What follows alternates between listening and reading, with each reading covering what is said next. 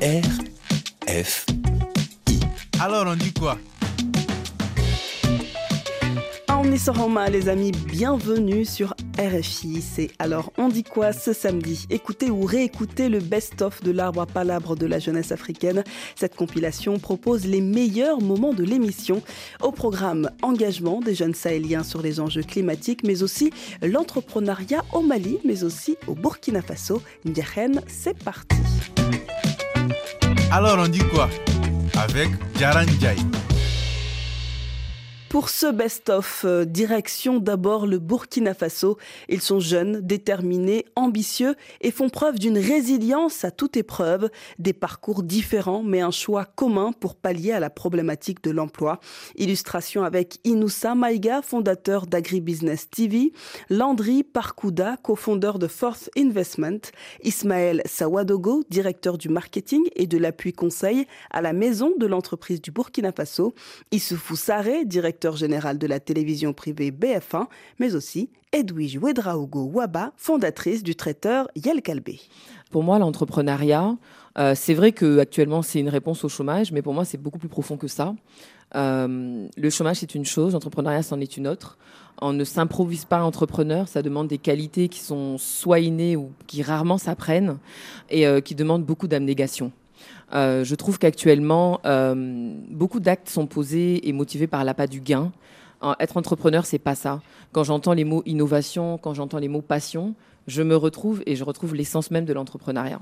Et quand on parle de tendance, euh, aujourd'hui, voilà, on a l'impression que tout le monde se, jette dans, ce, dans cet entrepreneuriat. On a l'impression que finalement, il n'y a plus l'essence même du mot travail. Landry, une réaction à ce qu'on vient d'écouter? Déjà, bravo. C'est toujours inspirant de, euh, d'entendre des entrepreneurs, et notamment là, une entrepreneur. Euh, il en faut de plus en plus d'ailleurs dans nos, dans nos, économies.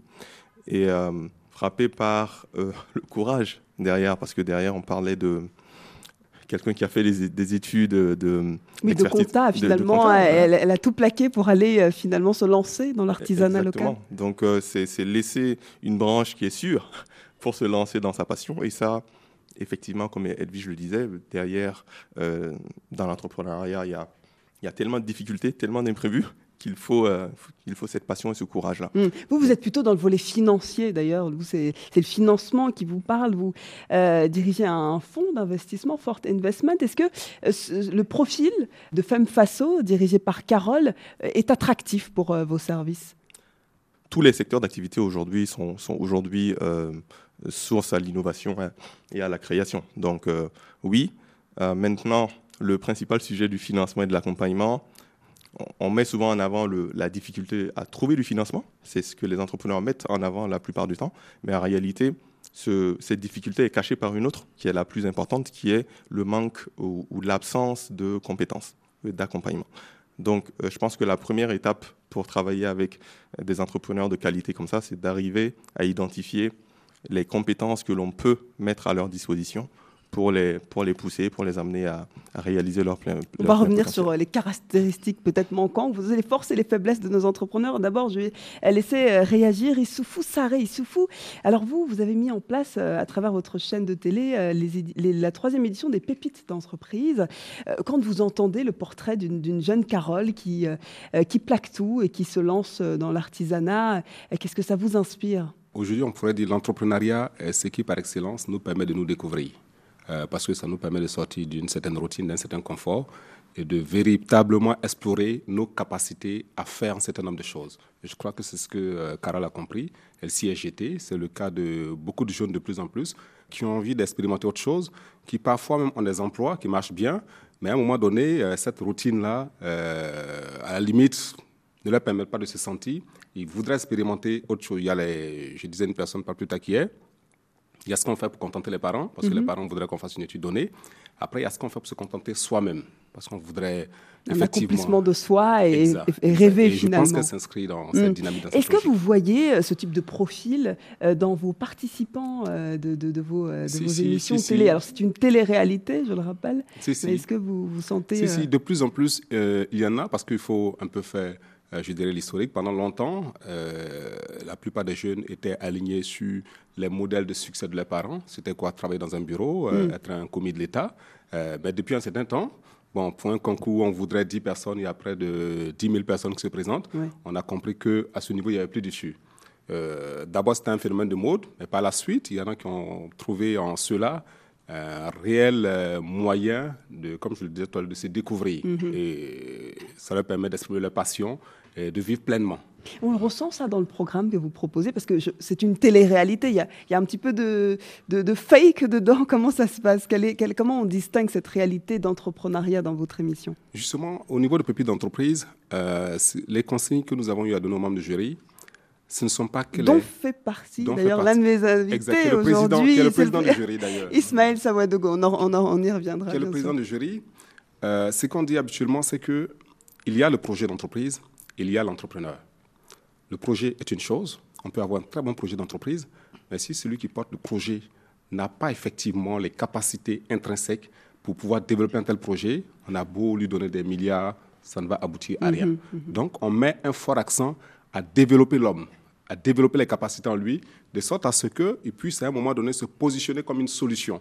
Et cette envie d'apporter une solution à sa société, le fait qu'il se lève très tôt le matin pour se dire, bon, je dois faire quelque chose ainsi de suite, le projet devient une conséquence naturelle.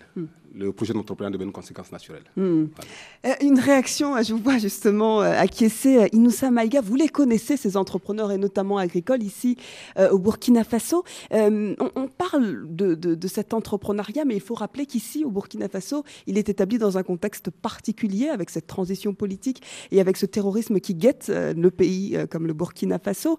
Dans ce contexte, quel est le premier défi de- des entrepreneurs burkinabés selon vous? Euh, ce, que je trouve avant d'a- ce que je trouve très intéressant d'ailleurs, c'est euh, ce que euh, Saré a dit. Euh, la- le courage pour, l'entre- pour, pour, pour une personne d'aller au-delà des attentes des parents, parce que ça a été justement son cas, Mhm. abandonner ce travail, donc cette formation qui est, pour, ceux, qui savent, cette formation au- à Dakar est très recherchée pour, par, tous ceux qui ont fait la comptabilité au Burkina Faso. Donc faire ce cursus, c'est revenir dire j'abandonne pour aller C'est dans courageux finalement. Et ça n'a pas été du tout facile pour, pour, pour elle au niveau, pour, pour faire accepter ça au niveau de la famille. Donc un double combat. En gros, ça veut dire donc qu'on résout les défis au quotidien. Et actuellement, peut-être j'allais parler pour- plus pour ce qui me concerne, le défi c'est de continuer à se motiver tous les jours.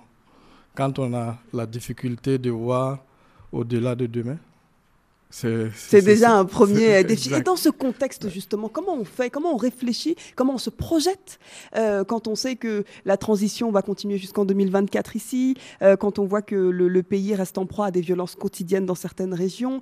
Euh, co- comment on se projette Que- quel, quel avenir pour vous en tant qu'entrepreneur? La- chance, c'est euh, on, entreprend parce que c'est une partie de, de nous-mêmes. C'est un peu comme notre identité. Si on décide d'arrêter, peut-être ça durera 24 heures et on, va, on va y revenir. C'est ça en fait la réalité. On est dans un domaine où euh, on fait des choses parce qu'on a choisi de les faire. Euh, on essaie de résoudre des problèmes qu'on a choisi de résoudre. Hmm. Edwige nous disait tout à l'heure que l'entrepreneuriat ne s'apprend pas. Vous partagez ce point de vue?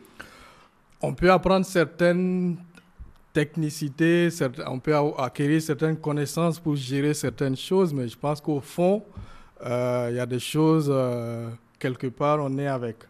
Je ne sais pas comment, il n'y a pas d'explication. C'est sais pas inné, comment ça vous se le sentez, Je euh, pense que mhm. c'est quelque part, c'est inné. Il y en a beau former certaines personnes en entrepreneuriat, ils se réveilleront, ils vous diront, c'est pas ce que je vais faire. Mm. Et encore, s'ils ont le courage de reconnaître, ce serait, ce serait déjà un grand mérite en fait. Donc, je peux dire que quelque part, euh, entrepreneur- l'entrepreneuriat n'est pas quelque chose euh, qu'on apprend. Mais il y a des techniques dans la gestion donc, de l'activité entrepreneuriale qu'on Mhm. peut acquérir à travers des formations. Et Ismaël, vous, vous êtes directeur du marketing et de l'appui conseil au sein de la maison de l'entreprise du Burkina Faso. Euh, comment décrire l'entrepreneuriat euh, burkinabé, euh, sachant qu'il évolue dans un contexte particulier et sachant que euh, le, le pays rencontre des obstacles majeurs en termes de sécurité? Quel impact ça a dans, dans, dans les, dans la vie des entrepreneurs burkinabés que vous suivez? Merci bien. En fait, il faut dire que euh, ce sont les défis qui font l'entrepreneur. Voilà. Parce que ce qu'on a euh, l'habitude de dire, c'est que lorsqu'il y a des obstacles, c'est là justement que se découvre euh, l'entrepreneur. Voilà, parce que l'entrepreneur, c'est celui qui doit profiter justement au maximum donc, des situations qui se, qui se présentent à, lui. Donc aujourd'hui au Burkina Faso, c'est vrai qu'il y a des défis sécuritaires, des défis sanitaires, mais il faut dire que l'entrepreneuriat est très dynamique.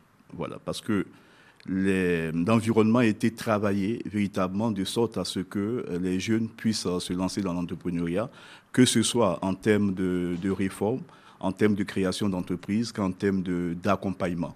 Aujourd'hui, vous avez euh, plusieurs plateformes, plusieurs euh, organisations donc, qui euh, font de l'accompagnement justement de l'entrepreneuriat, surtout des jeunes. Ce que vous faites également au sein de la maison des... Exactement, ce que nous faisons au niveau de la maison entreprise, parce que nous intervenons aussi bien, bien pour l'amélioration du climat des affaires que pour l'appui conseil et le renforcement donc des capacités des, entreprises. D'ailleurs, pour, pour préciser un petit peu les missions de cette maison, c'est une association de droit privé, vous êtes une structure publique ou privée? On, ne saisit pas euh, complètement l'orientation de votre euh, organisme. C'est une éternelle question. Hein. en fait, la maison entreprise est une association de droit privé reconnue d'utilité publique. Donc vous êtes public, privé? Euh, oui. non, privé public, je dirais, c'est l'inverse. Nous sommes à mi-chemin, mais beaucoup plus privé, parce que nous fonctionnons exactement donc comme euh, le privé. Hmm. Alors, comment vous accompagnez ces jeunes entrepreneurs qui sont dans des zones euh, où, l'insécurité règne, ou en tout cas, il y a d'autres obstacles sécuritaires dans le pays? Oui, c'est un véritable défi également pour nous parce qu'aujourd'hui, on ne peut pas écarter justement les jeunes qui sont dans ces environnements-là. Raison pour laquelle, de plus en plus, nous développons également des plateformes euh, digital, donc pour leur permettre également d'accéder donc au conseil.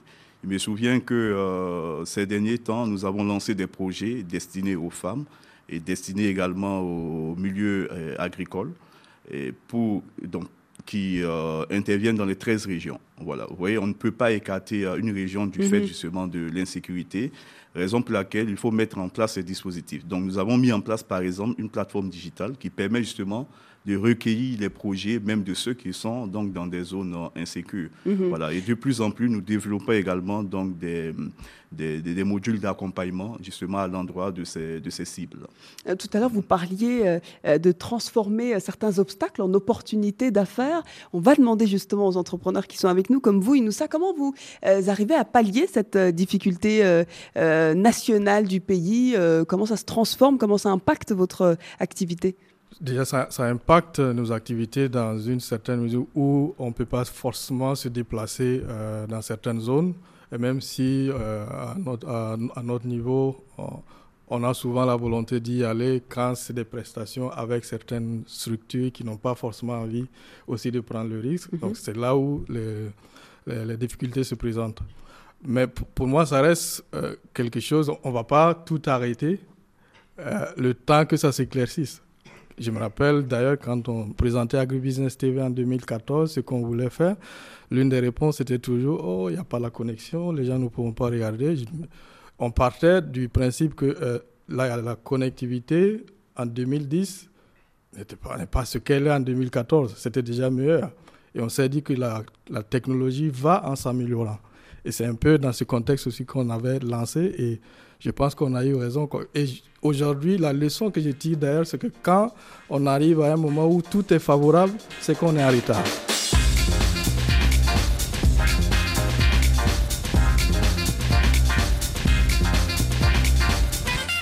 Alors on dit quoi? Le continent africain, lui, n'est pas en retard, il est en construction. On poursuit ce best-of avec le Mali, où la diaspora nourrit l'ambition de rentrer ou du moins revenir au Mali pour y investir et développer des projets professionnels.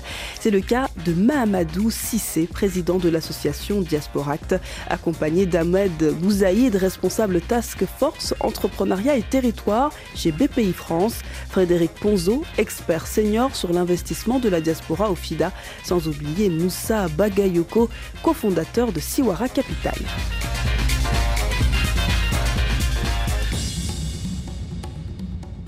Il y a différents types de sources de financement, de moyens de financement. Moi, je suis parti euh, finalement de mon propre expérience, euh, comme on le disait, qui se base sur l'entrepreneuriat en France et en Afrique.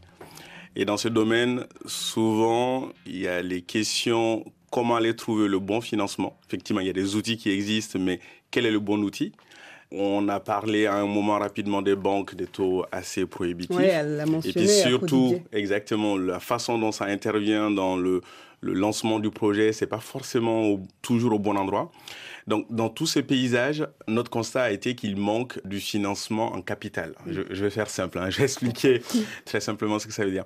Ça veut dire que finalement, le constat était qu'il y a besoin d'avoir des personnes qui savent mobiliser du financement, de l'argent là où il en est, mhm. il est, pour l'orienter vers les entreprises directement dans leur capital, pour leur permettre d'investir, de se développer en prenant une partie de la propriété finalement de l'entreprise. En devenant actionnaire. En devenant actionnaire. Hmm.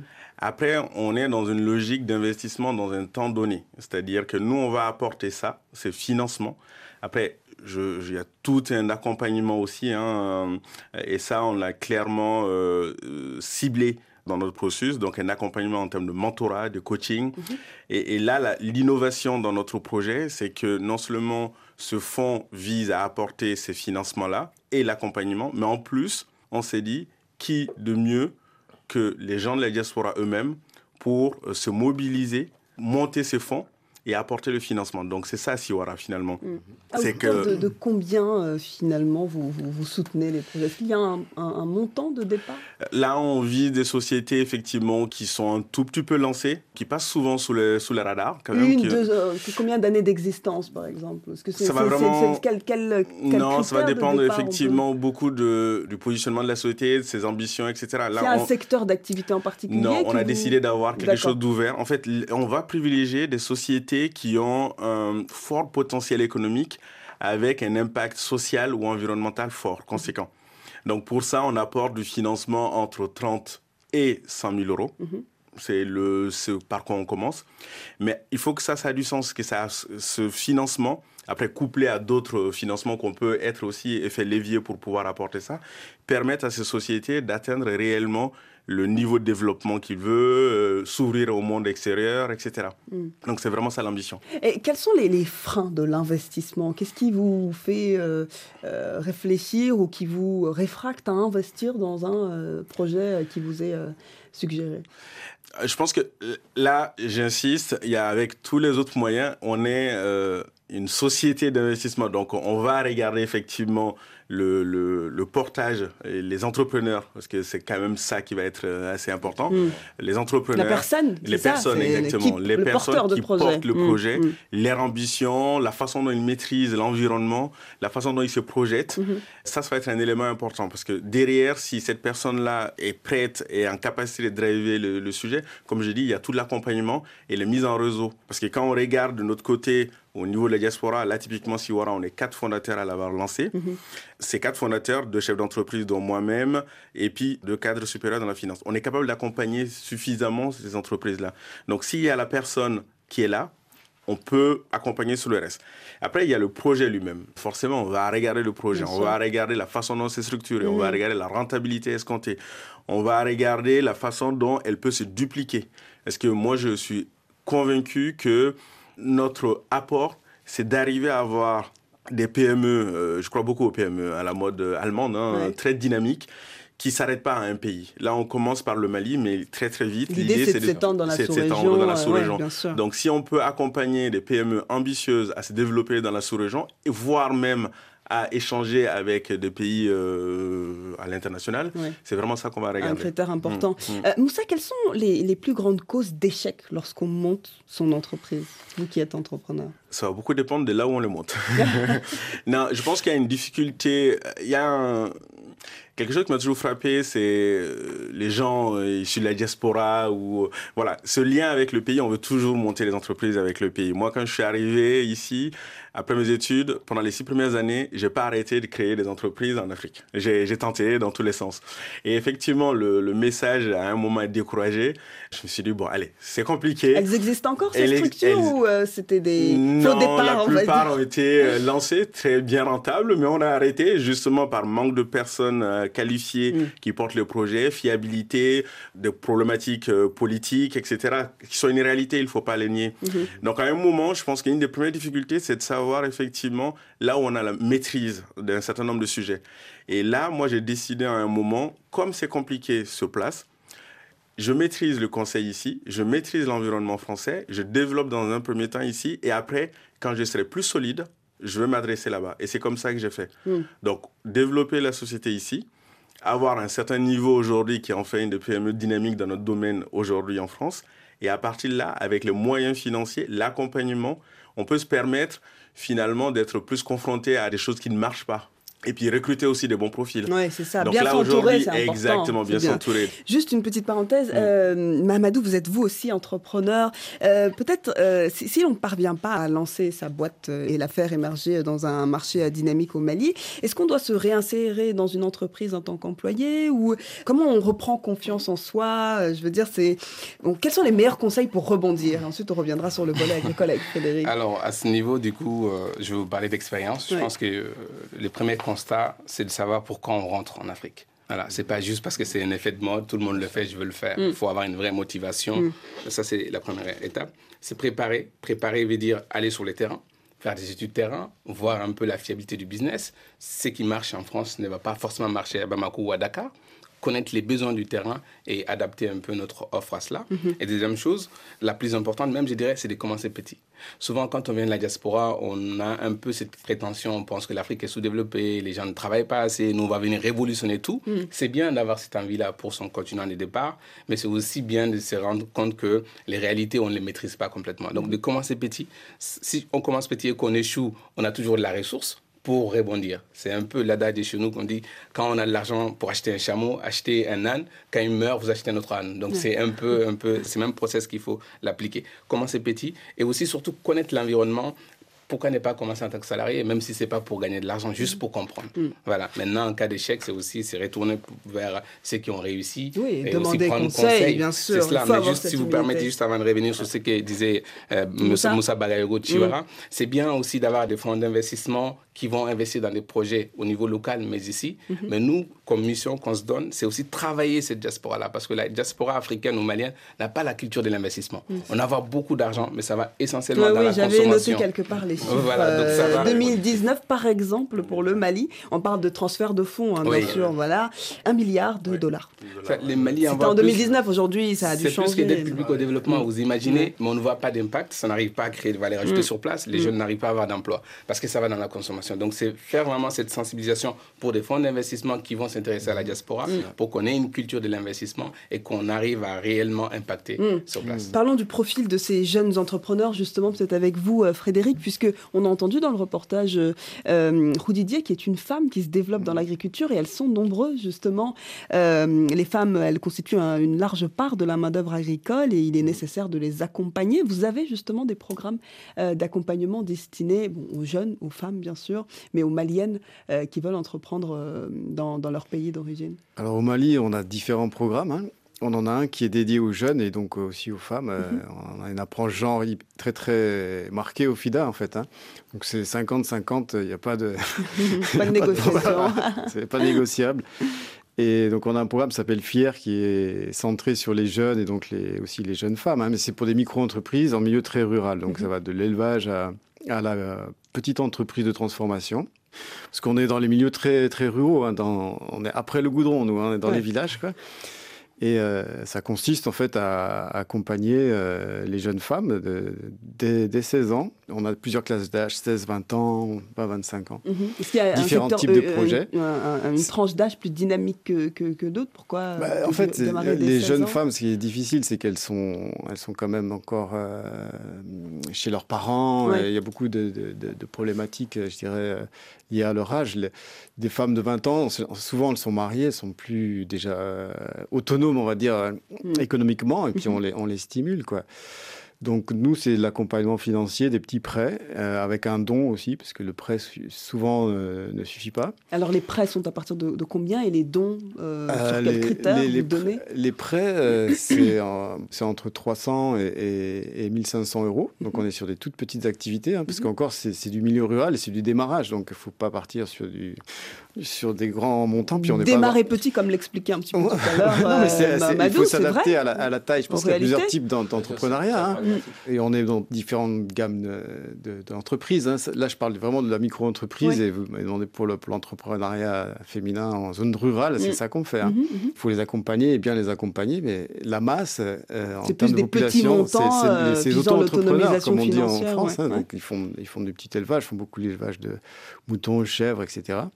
Puis après, ça peut être de la transformation. Donc, transformation, ça peut faire de la farine, ça peut être plus sophistiqué. Hein. Et quels sont les, retours sur investissement? Comment vous, quelle, quelle vision vous portez, vous, sur l'accompagnement de ce, de ce secteur d'activité agricole? L'agriculture, c'est rentable, euh, surtout si on est en, zone périurbaine, hein, c'est très très rentable, hein, c'est une réalité. Donc c'est pour ça que, en fait, euh, nous, on encourage euh, beaucoup dans les, tout ce qui est investissement, à, entreprendre et investir dans l'agriculture. C'est le mhm. secteur dominant au Mali. Mm. Merci infiniment. On arrive déjà à la fin de cette émission. On va faire un, petit tour de table pour donner la parole à chacun de nos invités. Peut-être vous souhaitiez rajouter quelque chose sur cette question du financement et peut-être de l'apport important de l'agriculture pour le continent africain oui, pour la diaspora et l'agriculture, hein, le Fonds international de développement agricole, nous, on est une institution des Nations Unies. Mhm. Donc notre euh, objectif, c'est aussi d'aider les pays en développement à atteindre les objectifs de développement durable, mais il y a un gap de financement. Il n'y a pas assez d'argent du côté des, des bailleurs de fonds. Alors, certains disent qu'il y en a trop, mais qu'il n'y a pas assez de portée. Vous, dites qu'il y en a trop. Là, il n'y en a pas assez. Mais pas assez pour non, vous. Non, il n'y en a pas assez. Euh, je suis désolé, mais mm. si on veut atteindre ces objectifs de développement avec ces outils-là, en tout cas, il n'y en a pas assez. Mm, mm, Donc, euh, il y a un gap de financement. il faut trouver des sources alternatives de financement. Donc, l'épargne de la diaspora, c'en est un. L'investissement de la diaspora, c'en est un. Donc, on, distingue bien l'épargne et les transferts d'argent. Les transferts d'argent, c'est pour la famille. Hein.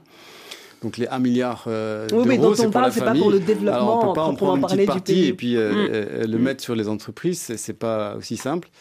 Donc il faut trouver en fait des véhicules qui, qui drainent cet investissement, des mm. véhicules qui sont fiables, des mm-hmm. véhicules qui sont professionnels. Donc c'est vers ce genre d'initiative que le FIDA en fait on, on encourage la diaspora à s'investir et devenir actionnaire par exemple de fonds d'investissement impact comme Siwara. Moussa, un conseil pour ces jeunes qui nous écoutent et qui peut-être voudraient faire appel à Siwara Capital euh, dans leurs besoins euh, d'investissement, de fonds euh, pour entreprendre au Mali Le conseil que je, peux donner, souvent on a un projet, on y tient, on veut tout porter. Moi, un des premiers échecs sur lesquels je suis revenu derrière et que j'ai bien compris, c'est s'associer avec des personnes, des mhm. entrepreneurs locaux. C'est vraiment important. Là, on a lancé une société dans l'électrification rurale au Mali. Et dans le capital, on est trois actionnaires. ONG, parce que l'actionnaire ONG connaît les terrains, les problématiques de, ces sociétés spécifiques. Un, euh, employeur, plutôt une société malienne qui est le plus gros employeur au Mali, qui est aussi partenaire dans le, projet, et nous. Donc ça, c'est vraiment important, ne pas vouloir tout faire tout seul. Mm-hmm. S'associer avec des partenaires locaux qui connaissent le terrain, qui ont tout un réseau qui peut être un véritable atout pour développer sa société. Un bon conseil, il faut avoir cette humilité mmh. d'entrer de, en contact et d'avoir cette synergie avec les locaux qu'il ne faut pas oublier d'intégrer. Ahmed, euh, vous, bah, de votre point de vue et surtout de la BPI France euh, bah, Dans la continuité de ce qui vient d'être dit, bah, je dirais qu'il euh, faut s'entourer en fait. Il hmm. faut s'entourer d'experts. Il y a différents types d'expertise, d'expertise d'usage, hein, ceux qui ont fait, qui on pourra. Mais certains ont peur de, partager, de peur qu'on vole leur projet ou toutes ces, questions-là reviennent souvent. Si, hein, je, peux me permettre, si je peux me permettre, je compte pas les, entrepreneurs qui ont l'idée de la mort qui tue, mais qui prend la, mais qui prend la poussière dans leur placard. Parce qu'effectivement, à un moment, tout seul, on ne peut, pas, peut pas mm. avancer. On a besoin d'expertise, on a besoin de, de, se challenger, on a besoin de se confronter au réel. Et, euh, et c'est là en ça qu'il faut être accompagné par des experts, mais aussi par des entrepreneurs. Par, euh, et non, en fait, il faut aller vers. Mm. Pour, la diaspora, il faut dire, faut aller en Afrique. L'Afrique euh, ne les attend pas déjà. Je pense que c'est important qu'il faut leur dire. Et je pense qu'il faut aller dans cette logique d'humilité où faire ensemble, c'est être faire dans le partage. Mm. Merci infiniment. Alors, je vous laisse le mot de la fin, Mohamed Sissé. Dites-nous ce qu'il faut retenir sur cette question de la diaspora qui tente, par de nombreux moyens, d'intégrer intégrer euh, ce, marché africain. Merci beaucoup, Jara. Alors, je veux conclure par revenir un peu sur Diaspora, mhm. qui est une association qui se donne comme mission de sensibiliser, mobiliser la diaspora sur tout ce qui est question d'entrepreneuriat sur le continent africain, mais mhm. aussi sur les questions d'investissement. On a beaucoup de véhicules d'investissement, beaucoup de partenaires, mais qui sont malheureusement souvent dans les tours. Donc nous, on part du terrain pour, en tout cas, ramener la réalité et les connecter pour que ce soit des financements qui sont en phase des besoins du, continent africain ou des entrepreneurs africains. Donc ce n'est pas que cet événement. L'événement nous permet oui, de, bien sûr, il d'autres annexes. Mm, qui sont des partenaires FIDA, mm-hmm. euh, d'autres qui ne sont pas là, Orange ou autres, qui nous mm-hmm. accompagnent dans l'initiative. Mais au-delà de ça, on veut pérenniser les actions en menant la réflexion sur comment, en tout cas, travailler avec chacun de ces partenaires-là pour que nous-mêmes mm. puissions avoir des, réponses à nos inquiétudes. Maintenant, merci énormément à vous pour ce temps de parole, pour cette visibilité. Sur le site internet www.diasporat.com. Dans un instant, la suite du best-of de Alors on dit quoi sur RFI pour parler de la caravane africaine pour le climat en Afrique. Mais d'abord, on écoute Ruger, Girlfriend. Can't seem to take my eyes off you, especially up I and move. The way you hold that thing, me want hold that thing. Baby, let me take a look. Oh Lord, me want all the girls in the whole world. I know what I'm doing is so wrong. But since no man can focus, we definitely don't give a fuck. She said she know me got a girlfriend, and so what? What if I? What if I? What if I? What if I do? She said she know me got a woman on me bed. What if I? What if I? Oh what if I? What if I do? Listen to me quick, so me girlfriend says she wants me back home by two. What will I do? So me tell her say my car broke down at mile two. Girl, I won't be home so soon. Oh Lord, me want all the girls in the whole world. I know what I'm doing is so wrong. But since no man can focus, we definitely don't give a fuck. She said she know me got a girlfriend, and so what? What if I? What if I? What if I? What if I do? She said she know me got a woman on me bed. What if I? What if I? What if I? What if I do? She said she know me got a girlfriend, and so what? What if I? What if I? What if I? What if I do? She said she know me got a woman on me bed. What if I? What if I? What if I? What if I do?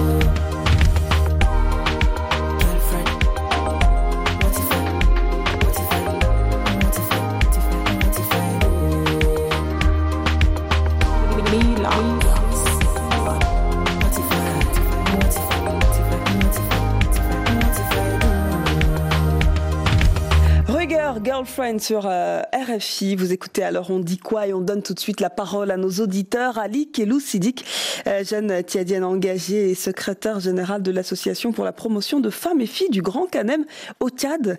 Ali Kelou, bonjour. Bonjour madame, bonjour tout le monde. Euh, merci d'être avec nous. Ali Kelou, alors dites-nous justement pourquoi cette région du Grand Canem est particulièrement touchée par les changements climatiques. Euh, merci beaucoup. Euh, le Grand Canem regroupe trois régions mhm. qui sont le qui est le Canem, le Bar el Khazar et le lac Tchad. Et c'est d'abord le, Tchad est un pays qui est dans l'Afrique centrale et qui est euh, vraiment touché par le changement climatique. Et les trois régions sont les régions désertiques. Et qui est de plus, le lac Tchad fait partie de la région du Canem et que le, la, désert avance à grands pas. Mhm. Euh, voilà, c'est à cause de ça que nous, on a créé cette association. À, Ali euh, mhm. Justement, les femmes et les filles sont en première ligne autour de cette avancée du désert. Expliquez-nous pourquoi euh, c'est important de mettre l'accent sur la protection de ces femmes et de ces filles. Parce que les femmes et les filles sont le, les personnes les plus vulnérables dans, le, dans la société.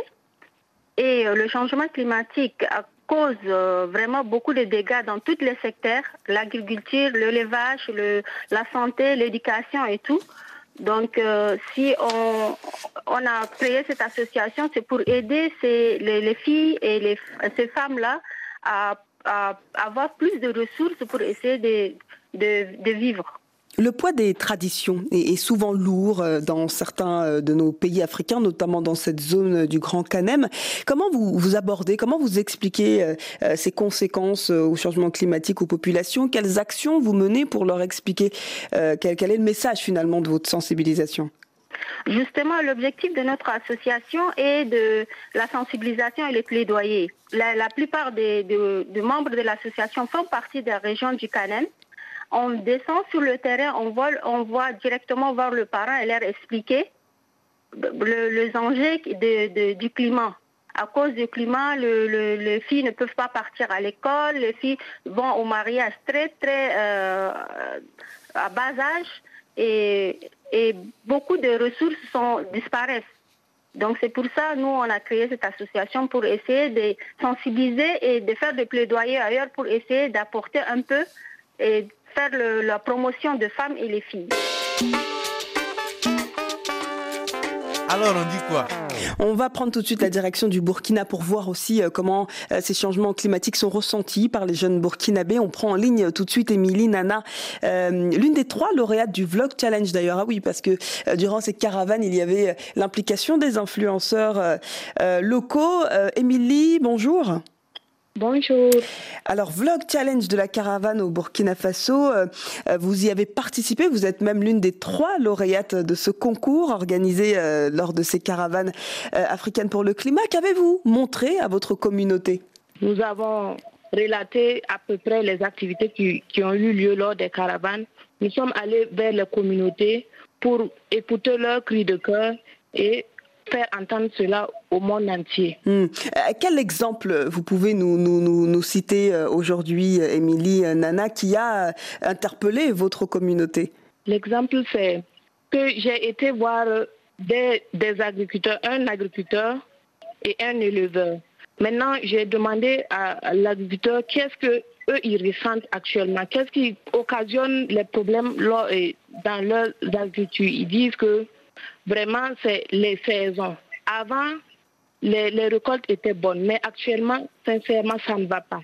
Et si vraiment on pouvait vraiment les aider, j'ai dit en tout cas nous les jeunes, nous sommes vraiment engagés pour vous et nous allons vraiment lutter pour cela. Émilie, une dernière question. Euh, quelle impression vous gardez de cette caravane qui a sillonné euh, cinq régions du Burkina? Est-ce qu'il y a des choses que vous avez découvertes? Est-ce qu'il euh, y a certaines choses aussi qui vous ont surpris? Oui, euh, ce qui m'a surpris le plus, c'est l'engouement des jeunes. Parce que quand nous avons, nous avons fait la caravane avec le, char, on a vu qu'il y a eu plus de 40 jeunes. Notons que vu la, sécurité, et la, crise sécuritaire, nous n'avons pas euh, fait de grandes activités. Malgré ça, les jeunes sont sortis. Quand je suis allée à Waïguia, les jeunes sont sortis massivement pour vraiment montrer leur leur engagement pour le climat. Mhm. Donc cela m'a marqué. Aussi, j'ai eu à rencontrer beaucoup de gens. Ça m'a ouvert beaucoup de portes aussi. Et vraiment, je suis très contente pour cela. Merci. Nous sommes contentes pour vous également, Émilie. On continue de prendre notre dernier auditeur euh, du jour, euh, Shekana Ouedraogo, euh, toujours au Burkina Faso, chargé de communication de l'Association pour l'éducation et l'environnement et a également participé à ce concours Vlog Challenge, mais ne l'a pas remporté. Shekana, bonjour. Oui, bonjour, comment allez-vous? Ça va très bien et vous, merci hein, Chacana de participer à, cette euh, émission. Euh, dites-nous, quels sont les enjeux de l'éducation aux enjeux euh, climatiques pour vous, Burkina? Quelles sont les principales revendications et les principales missions que vous portez aujourd'hui? Donc, bon, d'abord, euh, si nous remarquons aujourd'hui que l'éducation au Burkina Faso ne, met, pas l'accent sur les changements climatiques, sur l'éducation climatique, je le dis. Donc d'abord, on voit que dès le bas âge, euh, les enfants, bon, en grandissant, ils, n'arrivent pas à connaître ce qui c'est vraiment que les changements climatiques, qu'est-ce qui cause ça, et quelles sont les actions à prendre pour lutter contre ça, et aussi euh, comment euh, s'adapter et comment prendre des actions pour atténuer ces changements-là. Hmm. donc nous, nous, nous, à travers des formations, nous avons et nous sensibilisons et nous formons aussi des, jeunes sur l'activité climatique, le leadership environnemental, etc. Vous avez formé 1000 jeunes justement gratuitement. Vous êtes activiste africain pour la justice climatique. Alors comment vous les formez? Quel discours prime lors de ces formations? Et à qui s'adresse-t-elle précisément? Ok, donc d'abord cette formation-là, elle, est adressée d'abord aux jeunes. Voilà, aux jeunes qui ont d'abord euh, une, une, petite notion sur l'utilisation de l'Internet, les réseaux sociaux Voilà, donc d'abord, nous, nous présentons les causes des changements climatiques, ensuite les conséquences, et ensuite comment lutter contre ces changements-là à travers, et, à travers les actions et, et des sensibilisations, des actions quotidiennes qui peuvent entreprendre pour lutter contre ces changements-là. Et aussi, bon, ensuite, il nous a, il aussi un module et conformément et, à l'utilisation des réseaux sociaux, c'est-à-dire l'activisme climatique. Voilà comment faire des plaidoyers sur les réseaux sociaux et, comment aussi interpeller les autorités aussi à lutter contre ces changements-là. Les changements. Merci infiniment, Chekana. C'est très intéressant ce que vous faites puisque Balkissa, à travers l'association Candili, fait également hein, de l'éducation environnementale. Euh, Balkissa, justement, euh, parlez-nous de, de, votre expérience personnelle. Vous êtes en perpétuel contact avec le milieu rural depuis petite. Vous venez de la région de Zinder au Niger, une zone très impactée hein, par les dérèglements climatiques. Euh, parlez-nous de la création de cette structure. Pourquoi il a été important pour vous de la mettre en place en 2019, euh, l'association euh, Candili? En 2019, après beaucoup d'activités bénévoles et volontaires avec d'autres associations, pour nous, ce qui ressortait, c'était l'éducation environnementale, mais avec surtout des objectifs euh, d'attitude, comme l'esprit critique, l'engagement, la non-passivité et la sortie de zone de confort de, l'étiquette des pays pauvres en attente des fonds climat ou d'autres fonds avant de prendre l'action.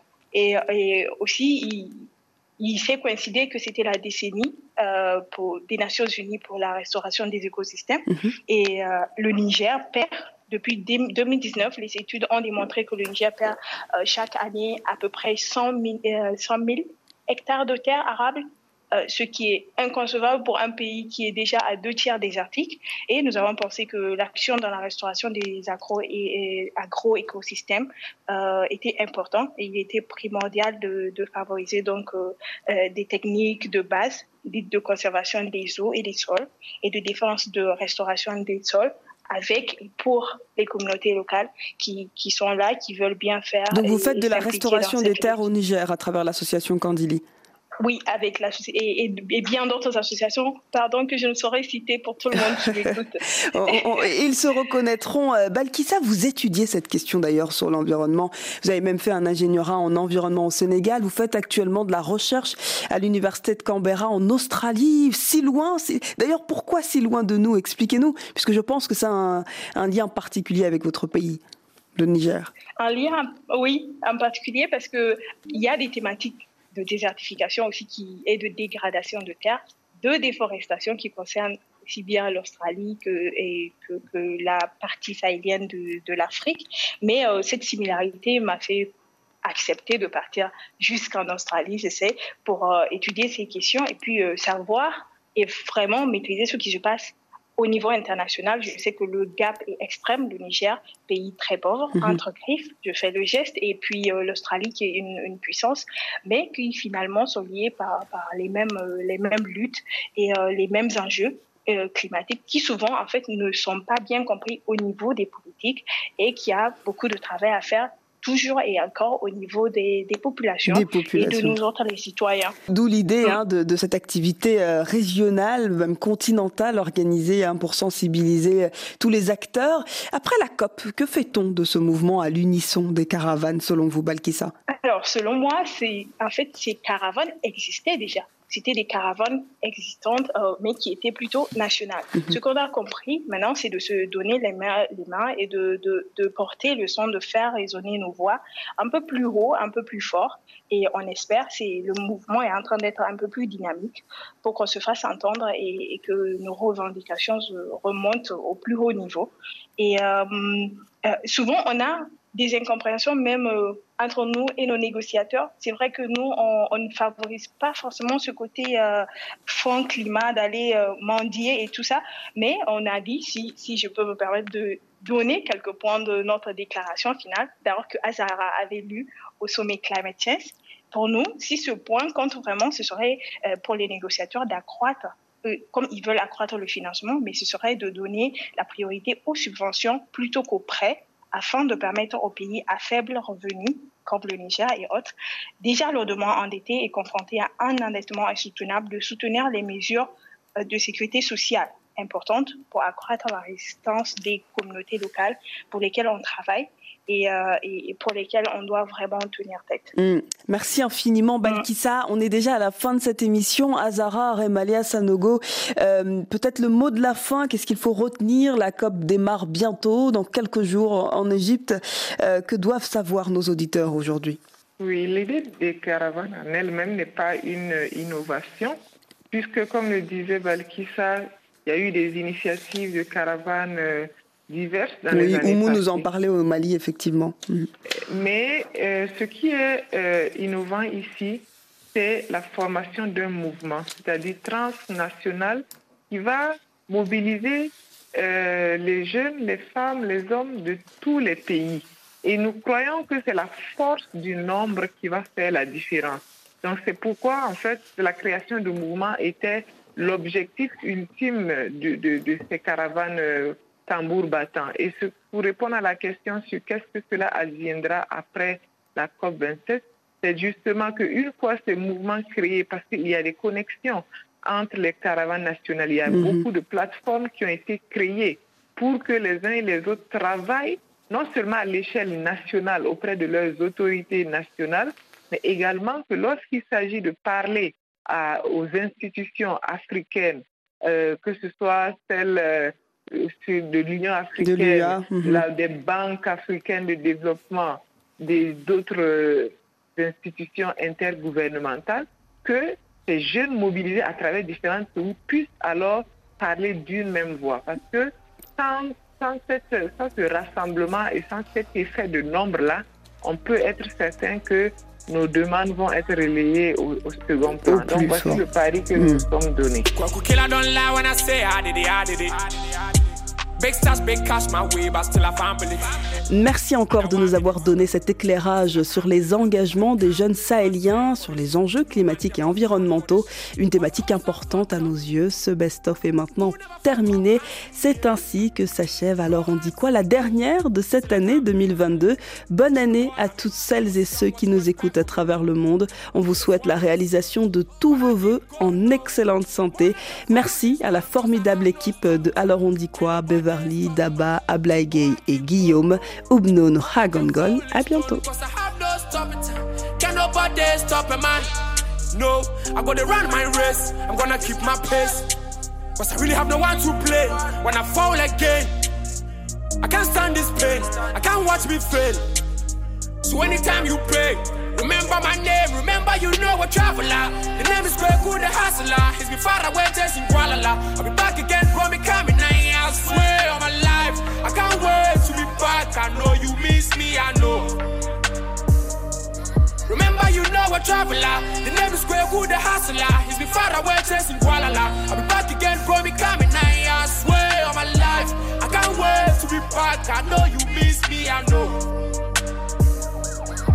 They say, when it's on and it's on, you can't stop till it's done. See, goddamn, I'm a bro. I brand see, I'm a see, great man, oh. Tapping Kwana I'm a great man, oh. It's great man, oh. When it's on, then it's on. I can't stop till it's done. See, goddamn, I'm a I brought you, I'm a sway. It's great man, oh. Tapping Metro. It's a great man, oh. It's great man, oh. Yeah. See me on the road. Talking to the most. Ah. Ah, ah, ah. Remember, you know a traveler. The name is Greg Wood, the hustler. He's been far away, chasing Kuala I'll be back again, me coming. I swear on my life. I can't wait to be back. I know you miss me, I know. Remember, you know a traveler. The name is Greg Wood, the hustler. He's been far away, chasing Kuala I'll be back again, me coming. I swear on my life. I can't wait to be back. I know you miss me, I know.